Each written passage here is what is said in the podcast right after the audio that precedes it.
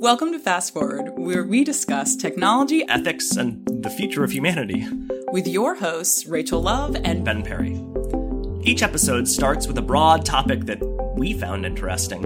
and explores how it engages with humans and communities in the future. You can expect science news filtered through our woefully amateur lenses. Some strong opinions and hopefully a bit of humor.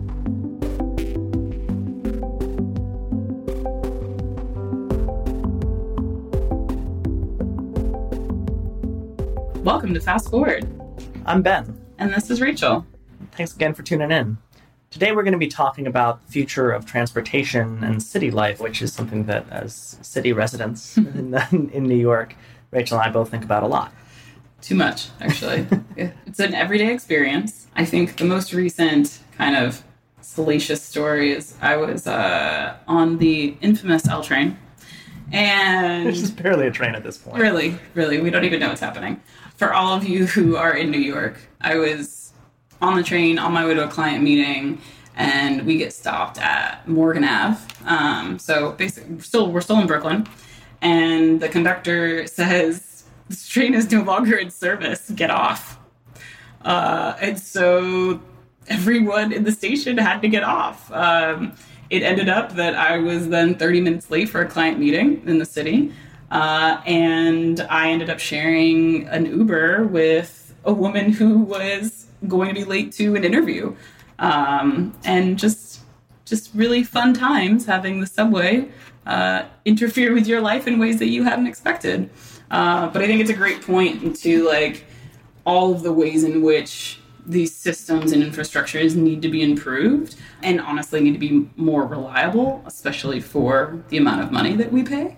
Uh, Because stories like that are not, you know, it's not a unicorn story living in any major city. And, you know, as much as we like to complain here in New York about, you know, our own infrastructure woes, I talk to my friends who live in DC and they've got their problems. And Right. it seems like every city is coming up against the same issues of, you know, having too many people and, uh, you know, uh, modes of transportation that weren't built to, to accommodate the size population the cities Right. currently have, let alone the size of populations they're projected to have. And so everything seems to be breaking down with no easy way to fix things. And I mean, and when you do want to fix things, so like they're fixing my one train stop right now, and the way that they did that is they were like, oh, we were shutting down your stop for uh, two years. two years. Yeah, so for about a year and a bit, I haven't had. I've walked 13 blocks to the one train, which I and also just am context. able-bodied and. Right. you just moved there. it was literally like two months after we Right. moved. They were like, "Ah, "You're not going to have a train stop anymore." Just kidding. We're gonna change your commute. Here you go. Here's your new Exactly. life. Yeah. yeah, So yeah, like yeah. today it was raining and I wanted to go to work, but I didn't really want to walk 13 blocks in the rain. So I was like, "Oh, I'll catch a bus instead." But then the bus didn't come for half an hour, and I was like, to "You know, it's just."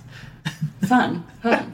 And there has to be a better way. There has to be a better way. There has to be. I mean, it comes to the point of like we can't continue to live in cities if this is going to be the experience because then you can't live your life. Particularly if more and more of us are going to be living in cities, which uh, Totally. like from your research that is where we're headed. Yeah, 100%. Um, the world is becoming more urbanized, and it's predicted that by 2050, more than 60% of the world's population is expected to live in cities. That's a lot. That's, I, I one, can't even imagine that. Um, but two means that we really need to start thinking about how we make these cities smarter.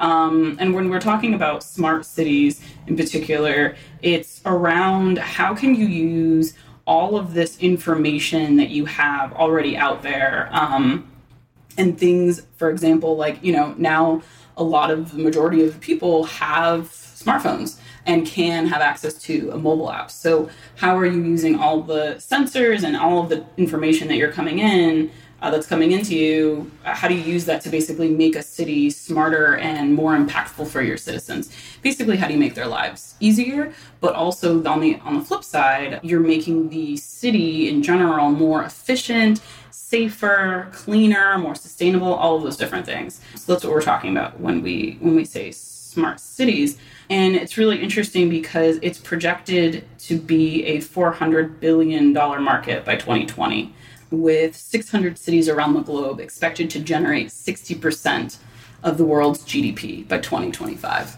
Uh, that is around the corner. Y'all couldn't see. I was just looking at my wrist as if it was a watch.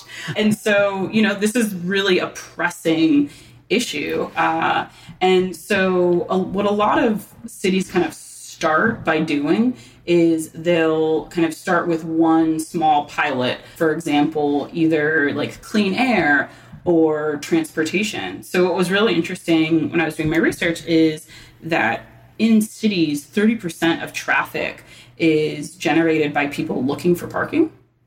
So, which obviously is a really huge number. So, it's like just if cities could help their citizens find parking spaces instead of circling the block, you know, five times or whatever, just going onto an app and figuring out where that next spot is. So there's some interesting cities that are, are have already started some of these uh, initiatives. Um, Kansas City, Missouri has actually done something really interesting. They partnered with Harvard and they did a bunch of research around roads and traffic and the different manufacturers of their streets. So now they have a model by which they can actually predict where the potholes are going to be instead of it ruining your life, the city can actually go out, fix that pothole, and everything continues the way that it should. Another kind of example is Chicago uh, is trying to do smarter waste management. So, putting sensors on trash cans so that you know when they're full, so then you don't have them sitting there full of trash and then it's rat infested, there's disease, it's a whole thing. Um, so, really just trying to be more efficient and thoughtful about the ways in which you're using technology in your cities.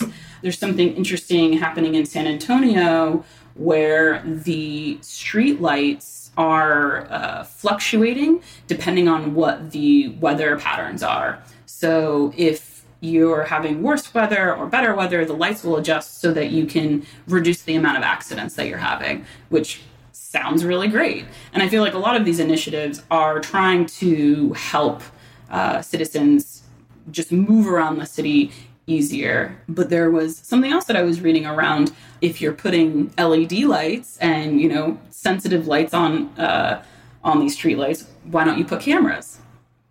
So one, whole conversation about cameras and us being under hyper surveillance is one thing, but there was a, a comment in one of these articles that I was reading uh, that said, you know, well, if you are putting these cameras and these lights in um, high crime areas, so the suggestion was that the lights would be on brighter because of the the areas. And i feel like and ben is making faces uh, who, gets who, gets marked as a high crime area. Exactly. Where like what exactly is is the crime? What what are you deeming as this high crime area? And i feel like you just start to get down this really slippery slope not to mention that you know there's that that feedback loop between policing and crime in the sense that like exactly. high crime is often measured by high number of arrests right. which is also you know directly connected to the amount of police presence in an area right. if you have way more, you know, if a community is far more heavily policed, you're going to have more arrests. Exactly. And so if all of a sudden your solution is, okay, well, the places where we're finding most arrests, we're going to, you know, uh, up enforcement even more, mm-hmm. you're going to continue this feedback loop that right. you know, leads right. to the over policing of communities. Exactly. And so I think my my question is really, how are you using that data? Because I feel like there is a certain limit where it is helpful and it's intentional and it's really helping to bring the efficiency and sustainability of a city up way higher but i think that there is a critical point where if information is in you know in the wrong hands if you will but really just going in the wrong direction you could have really massive problems. I mean more than we have already. Um, but specifically like when you're talking about you know just the word crime it's like what does that mean? And it's like if you're having conversations with folks or you're putting this information in uh, into the hands of people that don't understand the prison industrial complex and don't understand mass incarceration then you know you're you're making your city actually unsafe for your citizens especially your citizens of color. So i feel like there's some parts of this where i'm super on board and once upon a time on tumblr i saw this image of a probably multiple images of these buildings that were surrounded by greenery and you know these just really cool designs of um, you know different trains and things going in and out of buildings and just this feel of a really cohesive and um, sustainable city. Uh, and one of the things that a lot of these cities are doing are creating green districts where they're kind of uh, experimenting with what it would be like if you, um, you know, had really sustainable buildings and air quality control and all these different things. Um, and so that's a lot of what the approach is for these cities is kind of starting small and seeing what happens because obviously, you know, a smart city in Dubai is going to look really different from something in Las Vegas. I think a big part of that is also, you know, what you just alluded to in, in this reclaiming of public space. Mm-hmm. That there's been all this space that, in one way or another, has become has become privatized uh, even it's obviously like a, a, street it's not privatized right. to some degree but it, it, in one sense but it is in another in the sense that it's right. you know now being used for individual people to drive up and down and it has been taken away from sort of the commons right and i think right. you know a big movement in, in cities around the world that i've been seeing has been this this movement to take huge sections of streets and, and convert them and make them no longer streets and make mm-hmm. them public space make them space for people to walk yep. make them you know give more space for light rail give more space mm-hmm. for you know bike lanes these other modes of, of transportation that aren't reliant on cars and actually mm-hmm. dramatically improve quality of life within a city. Yep. Yeah, yeah. I think what's been really encouraging, what I found a lot in this research was how how much other cities are talking to each other mm-hmm. about how to kind of collaborate and take best practices and things like that. And and that's fantastic and that's wonderful and i wish there was a lot of other sectors in which we work together in that way um, but i think to your point ben it's also like where where is the intention, right? You know, are you trying to create a smarter city because you want to uh, reduce your carbon emissions or become more sustainable, or is it that you really want to make sure that the city that you're building for the future really is for the people, as it should be? I would argue. yeah. So one thing that uh, that I was looking at um, this week sort of ties in with that is the development of smart cars, um, not smart cars, development of autonomous vehicles. Uh, so autonomous vehicles are already somewhat upon us. There are no, at least at this point, 100% autonomous vehicles that have been produced and are in, uh, you know ready for commercial sale. Um, the closest thing that there is is uh, what they call stage three autonomous vehicles, vehicles like Tesla, where uh, there are some autonomous functions, but they still want the person to be uh, active and engaged. Uh, should they need to resume control of the car at any minute? Mm-hmm. mm-hmm. Um, and obviously, there've been you know scenarios in which someone has decided that their uh, Tesla is fully autonomous and is you know watching a movie or something, and then all of a sudden the Tesla is like, oh, "You need to take back control," and then they don't, and there's an you know a car accident. So we're definitely not at autonomous vehicles yet, mm-hmm. but we are swiftly moving in that direction before I worked in my current job, I was working for uh, Time Inc. doing magazines for various companies. And one of the clients that I worked a lot for was Ford. Um, and at the time, I'm not 100% sure where they are now, but at the time they were talking about having a, a, fully autonomous fleet of Ford vehicles by the year 2022. That was sort of where they were headed for. And I was struck. I mean, so this was, I guess, two years ago, it's probably 2017. And so this was, you know, a five-year plan to, to have autonomous vehicles uh, at a major manufacturer, fully affordable to, you know, your average person, um, which would be a huge shift in the way that people drive and get around. Mm-hmm. Um, and that has some, you know, really serious implications uh, across whole sectors of society. Um, mm-hmm. I mean, one, you know, there are lots of people who make their living driving cars uh, or trucks. You know, mm-hmm. there are mm-hmm. 3.5 million truckers in the U.S. Um, wow. You know, if if those trucks are are fully automated, uh, those jobs are gone in, in, a heartbeat because it's way cheaper to pay a to pay a truck that drives itself, mm-hmm. or to build a truck, truck that buys itself that you don't have to pay, right. than it is to you know pay a driver. People are mm-hmm. expensive, mm-hmm. um, so you know obviously there are things like job loss that have to be taken you know really seriously, um, and I mm-hmm. don't think we're you know, really talking about enough. But even on the you know the upside like we also don't really talk about the fact that you know 37,000 people a year die from traffic accidents we don't talk about the fact that so much traffic so much congestion on roads is just because humans are frankly bad drivers like mm-hmm, we mm-hmm. brake when we don't need to there's an accident and you're like you're looking around and you're like woo you know all the rubbernecking that ha- you know that yeah. leads to congestion and traffic accidents just improper following distance people mm-hmm. slowing up and, and uh, speeding up slowing down uh, willy nilly because they're just inconsistent. Um, one of the, the features that a lot of uh, autonomous vehicles are, are pioneering are these uh, radio modems essentially inside the cars that will allow cars eventually to speak to one another. So if you, you know, fast forward to 30, 40 years in the future where you had, you know, 60, 70% of the cars on the road are all autonomous, they would all be able to speak to each other. And the idea is that, like, you could, you know, if you have one autonomous vehicle following another autonomous vehicle, the autonomous vehicle in the front can communicate to the one behind it, I'm about to slow down. And then they can Right. both slow down simultaneously and speed up simultaneously, which eliminates any of that traffic lag that much. leads to congestion, Yeah. which is good. That Uh, sounds great. it is. But all of this is is still moving forward and predicated on a future where humans are driving. Mm-hmm. And that is still sort of the, the prime mode of transportation. And Right. I, I think that if we're thinking seriously about what is it going to mean t- to have, you know, um, 10, 10 billion people, 11 billion people living on the planet by, you know, 2050 and 60% of those living in cities, like we have to be moving beyond a model of people driving everywhere. Because, I mean, all you have to do is take a trip to LA right now and see Right. how bad, you know, car culture is when cities get larger and larger. Right, right. Um, Especially when they're not built for it. Yeah. To think Yeah. about, you know, well, what is that going to mean then when you're trying to, you know, extrapolate that up and, you know, cities Mm-hmm. aren't getting any physically bigger. You have, you know, more and more people living in a place like New York and Yeah. more and more of them wanting to own cars. Right. And now cars are even better because, you know, you can just plunk your address and, you know, into Mm-hmm. them and, you know, take a nap.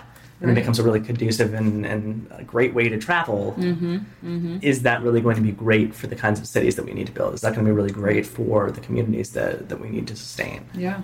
I mean, it feels like what you're suggesting is is a huge cultural shift about the way that we think about transportation and how we tra- how we move really together instead of individually, right? And it's it's like this thing of at a certain time everyone having a car it was it was like you know the best thing. And now that we're especially in the position that we are with the planet dying uh you know we just can't think like that anymore.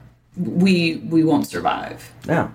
yeah. Um, and yeah, it, I, I really think you, you're absolutely right. It's that shift from thinking about you know what is what is good for me to what is good for us. Mm-hmm. Um, but the thing that's you know scary to me is like those kinds of sea change in terms of you know everybody going from no one was driving to everybody having a car. Those Right. kinds of changes happen really quickly, mm-hmm. and so I feel like we underestimate the degree to which like autonomous vehicles are just going to become normative and everybody's Right. like oh yeah it's great i have this autonomous car that'll just take me wherever Right. it takes me longer there's more traffic whatever i can just you know watch a video in the back seat it doesn't mm-hmm. matter um, i remember i was i was interviewing an engineer for ford and he was talking about when they first uh, released cruise control that people were losing their minds and people were like i'm not i'm not letting a robot control my speed for Right. me i'm not going to let that happen Yeah. Mm-hmm. um, that's that's crazy sci-fi i don't want any part of this and then they released cruise control and people went wow this is very convenient. And all of a sudden all that fear went away and now and then cruise control was on every car Right, within right, you know a few years.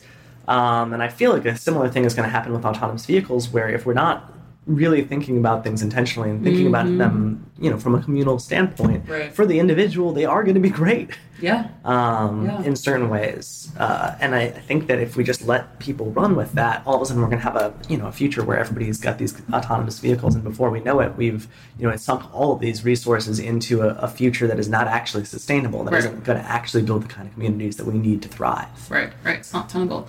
Yeah, and I think uh, it's such a great point, and, and I think in the past, like what has driven us going from you know horse and carriage to car to everyone having a car to multiple cars per home, and a lot of that has to do with capitalism, mm-hmm. right? And so I guess my question, my curiosity is around like how do we make a massive cultural shift without the driver being capitalism? Because I don't see, you know, all of the car companies getting together and be like, yep, then you're right.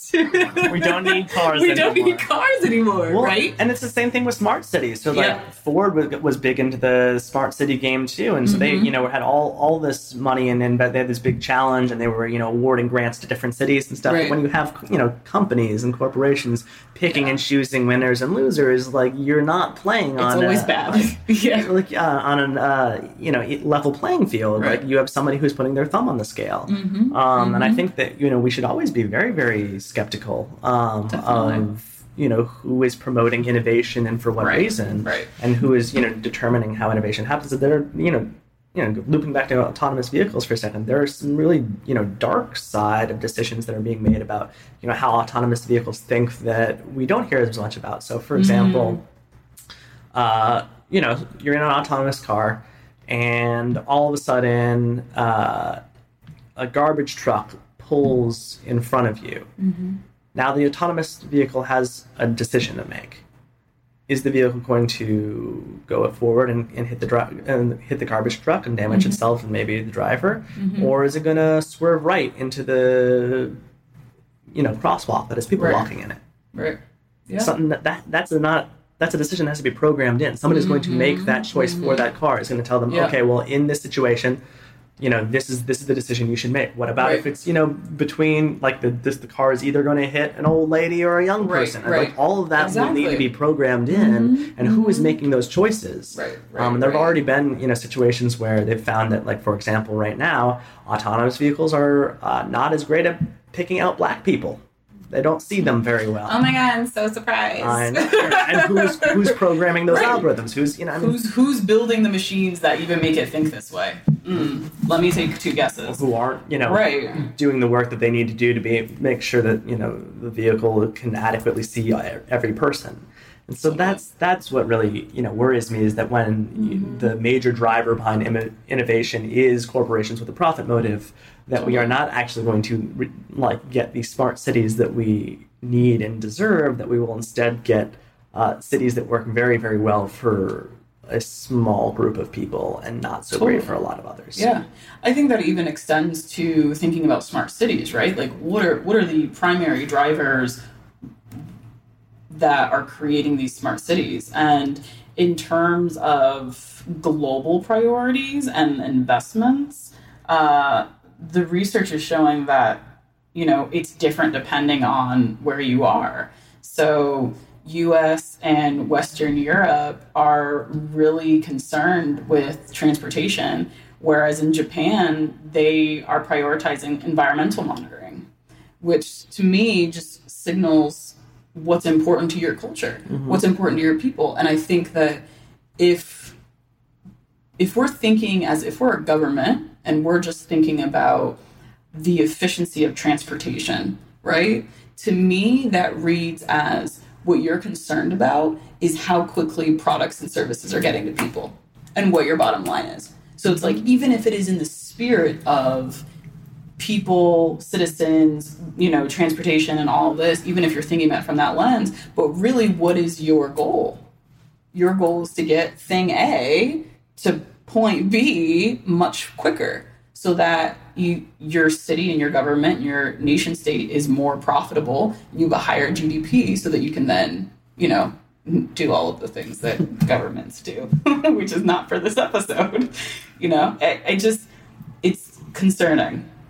Yeah, I don't I don't really know what the answer is there in terms of because we are so beholden, particularly to tech companies, Yeah. for a lot of innovation. I mean, they are Yeah. absolutely driving these innovations in really good ways as well. But they have Right. so little oversight, and the people who are I mean, just watch you know any congressional hearing on any tech issue, and you see how woefully uh, inadequate our regulatory bodies are for overseeing the technology that is emerging, and it's. Right.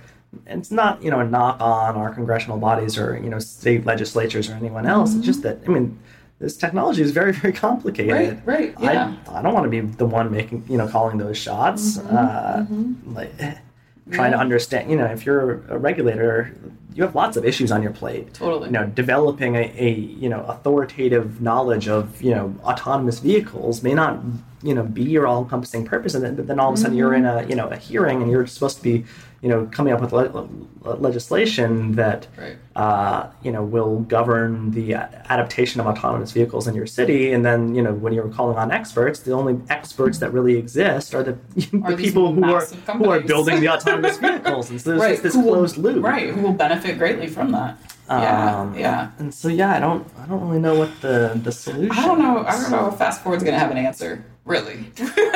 Welcome we just to have a lot of questions Welcome and to the podcast concerns. with no answers right exactly no and i think i think to your point ben it's like the people that are in these roles that are helping to make these decisions we all have gifts and we all have talents right and it's like you can't be an expert in everything you know and but the issue is is that even if you do bring in an expert right? And to your point many of them are actually the business that's mm-hmm. profiting from this product.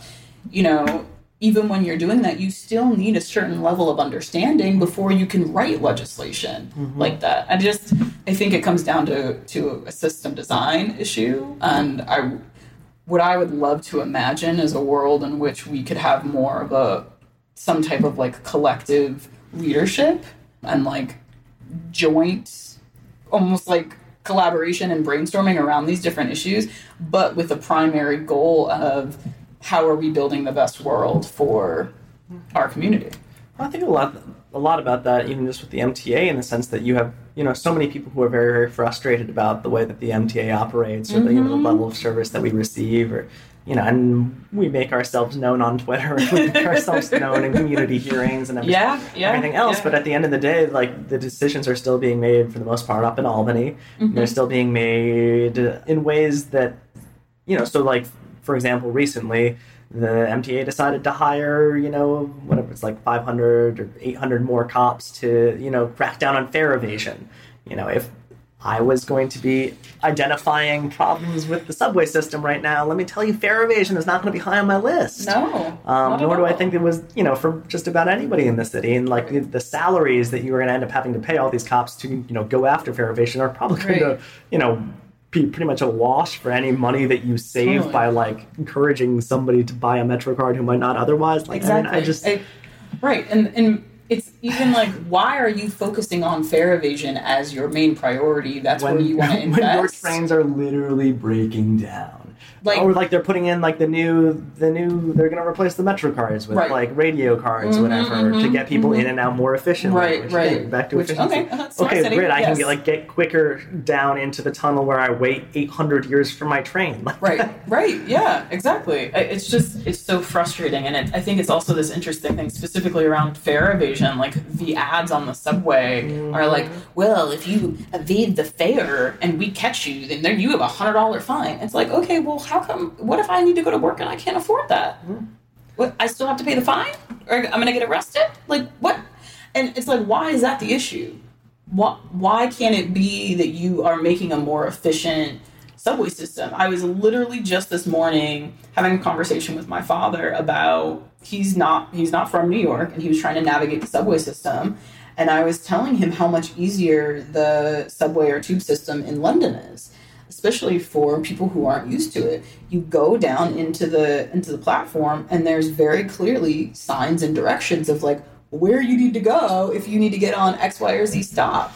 And it's just like that, just that thoughtfulness is so important. So when you're on the subway system here in New York, you kind of have to figure out where you're going or you're going to get really lost. My grandmother was just telling me a story recently when I was in San Diego about when she first came to this country, she couldn't speak any English and she couldn't she couldn't read and write in English yet.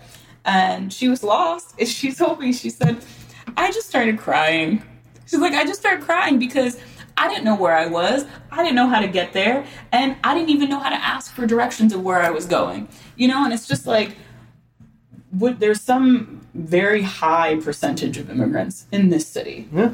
And why wouldn't you help them figure out the subway system when they first come instead of this whole anxiety experience? When I first came here, I never thought I was going to use the subway. I went down and I was like, this is so stressful. I'm not going to do this. And it's like, you know, just that basis of like what are what are we using this system for and what is the cultural relevance to the culture of the city?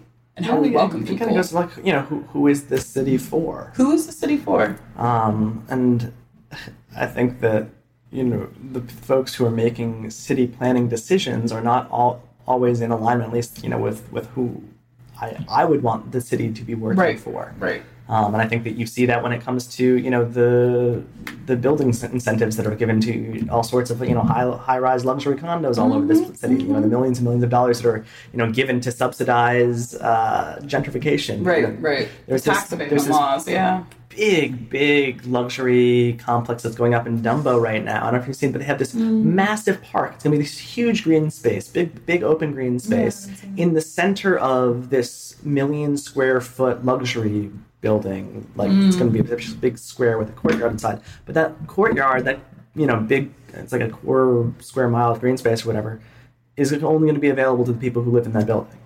So they're building this big, massive park, and I'm sure they got some city money to mm. help help them along. Of course they did. And the only people who are going to be able to use this beautiful green space in, in a city that is hurting for green space Right. are the people who, you know, have probably millions of dollars and can afford to like get out and go to the Catskills on the weekend. Right. Exactly. They're not even going to utilize it. They're not. They're probably going to go there once. Right. This was a pretty park. this is nice. I'm done. Yeah. Um, And right. so yeah, I, I just I feel like we have this real disconnect between uh, you know the folks who are making city planning decisions and the people who have the the most pressing needs uh, from city living. Uh, and I don't Totally. I don't know how we're going to square that circle. And unfortunately, you know the the bill is coming increasingly due with each passing day. TikTok, Ben. TikTok. Tick tock. TikTok. I really don't think we're gonna figure it out in the next 10, 11 years. But you know what? We'll be here, so we'll see what happens. Until then, thanks for joining us here on Thanks, Fast. Forward, the podcast with no answers. Right. Until next time with more unanswered questions. this is Rachel. I'm Ben. Thank you for listening to this episode of Fast Forward. As a reminder, what we've shared today are our own personal opinions and some of our jokes. but not expert level information. So, as always, Please do your own research. And remember, please base no life or death decisions on our ramblings. You can find us on Apple Podcast, Spotify, Stitcher, or wherever you listen to your podcasts. remember to subscribe so you don't miss out on an episode. And while you're there, leave us a rating and a comment. We'd love to hear from you. Stay tuned for the next episode.